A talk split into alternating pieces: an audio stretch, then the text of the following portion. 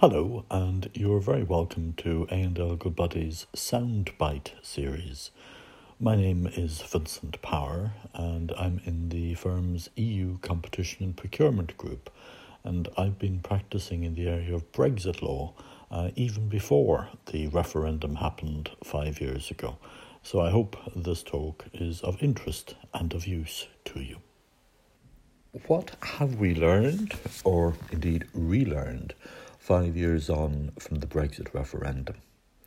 What lessons could states and businesses learn from what happened on the 23rd of June 2016 in the United Kingdom and in Gibraltar, when a majority of those who voted voted to leave the European Union and the European Atomic Energy Community? Well, the lessons are manifold and in a short podcast, it's only possible to consider some of them. First, and probably foremost, the need to plan carefully and to plan for every eventuality. The UK took about 12 years from the time of its first application in 1961 to the time that it acceded in 1973. And during those dozen years, it planned and considered all sorts of possibilities. It appears that the Cameron government didn't really plan for the possibility of a leave vote.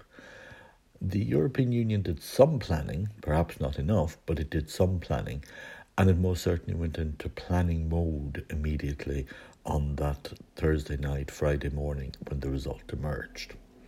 So the need to plan carefully and to plan for every eventuality. And that's probably a lesson that we need to know now that it all of the debate at the moment and the discussion is really about tinkering with the protocol on Ireland and Northern Ireland or making a change here, there, or whatever. It would be useful to now plan for what will be the state of the relationship in five or ten years' time if either the UK is still outside the European Union or has returned or there's some other form of relationship. So the first lesson really is to plan carefully and plan for every eventuality. The second lesson is take nothing for granted. In some ways, the European Union probably took it for granted that the voters on that wet Thursday, for the most part throughout the United Kingdom, would simply vote yes because the European Union was good. It was the world's largest internal market, the biggest market to sell goods. There had been free movement of persons, goods, services, capital, payments uh, now for many years. Surely it would all work out well. But you have to keep selling the message, and the European Union probably missed the opportunity to sell its own message and how useful it was um, to the voters of the United Kingdom, who had been there for 43 years. Uh, unless you were over 50, you probably had no sense of the United Kingdom being out, being outside of the European Union, and therefore you needed to think carefully. And I think going forward, the European Union has to uh, take nothing for granted and sell itself to its members and its potential members. Thirdly, breaking up is hard to do.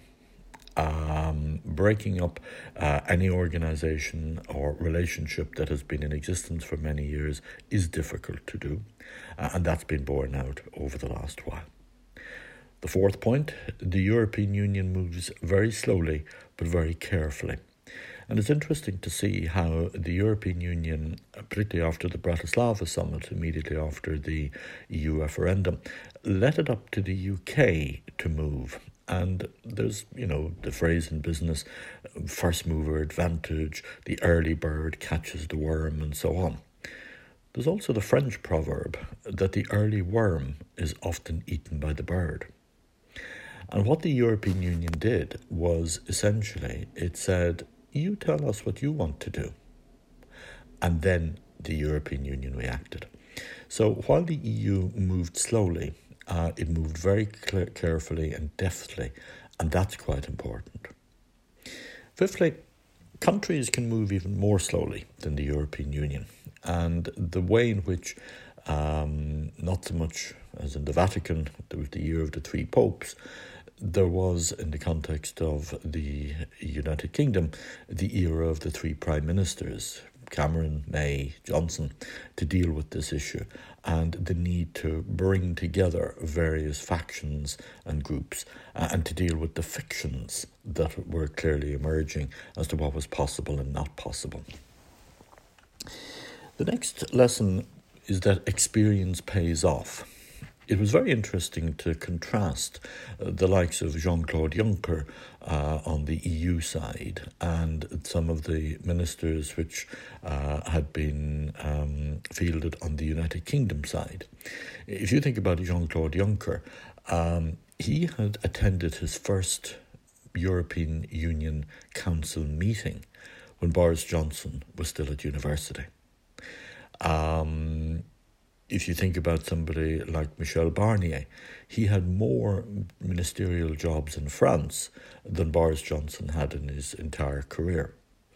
If you think about somebody like Theresa May, while she had been Home Secretary for a very long time, the longest in modern history, her job as Home Secretary, particularly as the United Kingdom has opted out, had opted out of so many of the common foreign security, home affairs, justice, and other related issues, meant that she had the least contact uh, with the European Union. So when you think about Tusk, uh, Juncker, um, you think of uh, Barnier and others, they had people who were very experienced with dealing with negotiations, dealing with the European Union machinery, and they had understood Article 50 of the Treaty on, Euro- on the European Union. The level of knowledge on the part of some was very clear by the constant reference to Article 50 of the Lisbon Treaty. If you look at the Lisbon Treaty, it doesn't even have 50 articles. Um, it was Article 50 of the Treaty on the European Union as inserted by the Lisbon Treaty. Um, and that just was a sort of a little canary in the coal mine as to how much knowledge there was. And preparation pays off. Another lesson which emerged probably more towards the end of the five years is my word is my bond is extremely important. And the attempt by the Johnson government on a number of occasions to depart from what they had actually signed meant that the credibility was damaged and it was much more difficult then to reach agreement um, going forward. Another lesson, but it's not new. Um, famously, Margaret Thatcher was asked uh, why she opposed the Maastricht Treaty. She explained it in great detail and then was asked, had she ever read the Maastricht Treaty? And she said, no, but I know what's in it. And one of the lessons of the last five years is that some politicians clearly sign up to agreements without reading them, or perhaps reading them but not understanding them. In terms of strengthening and weakening various entities, Brexit has actually weakened the UK's union uh, when you see the relationship now between Britain and Northern Ireland, where about a fifth of all of the EU's checks uh, at borders, uh, about a fifth one in five of all the checks across the entire uh, European Union are now between Britain and Northern Ireland. And when one thinks of the reaction perhaps in Scotland um, as well, which, as we know, a majority of the Scottish voters voted to remain. But conversely, I think Brexit has strengthened the EU's union. Um, there was an initial misstep when the original six founding members states met uh, on the Saturday morning in Berlin, uh, and that was uh, uh an unfortunate move because it drew a divide between the original six uh, and the other 21, which were exceeded, uh, which had acceded to the European Union but were staying. and that's an interesting move that it has actually strengthened rather than weakened the EU. It has meant, uh, Brexit the last five years has meant that there's now more red tape in the United Kingdom and more multiple regimes. One need only think of state aid and state subsidies. One need only think of competition um, and merger control. So that across the United Kingdom, instead of having one system, you now have two, and in some cases, three. The trend towards liberalisation, um, typified by the 1992 programme, is difficult to unwind and difficult to undo, and that's important. Now, there are some advantages um, that uh, arise from not being part of a large group, and perhaps the United Kingdom's ability to uh, approve the likes of uh, vaccines uh, is helpful, uh, and that should be a lesson which the EU should take on board if that was an issue. Um, the key point is that there should be more advantages to being in the EU than outside.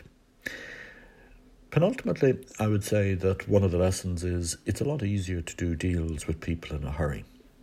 The UK was willing um, and sometimes over willing to accept deals which were last minute and not necessarily in its favour uh, because they needed to do a deal in a hurry. And that's an important point to bear in mind. As Michel Barnier said many times, the clock is ticking, and promises were made, and dates were set, uh, and so on. And there wasn't really a clear thinking through of the implications. So when Theresa May said that the United Kingdom would leave both the internal market and the customs union, I'm not entirely sure that all of the consequences of that were thought through. And that leads probably to the last uh, lesson, which I want to enumerate in this long list, and apologies for such a long list. Um, and that is be careful of the question you ask. The question that was asked was Do you want to remain or do you want to leave? And referendum commissions and referendum bodies worldwide have learned that the question is extremely important. When you think about that question, remain was very clear. You knew what it was. You knew that the European Union uh, had a certain relationship with the United Kingdom, and if you voted Remain, then that was the status quo, that was to continue as it was. Leave, however, was probably the wrong word.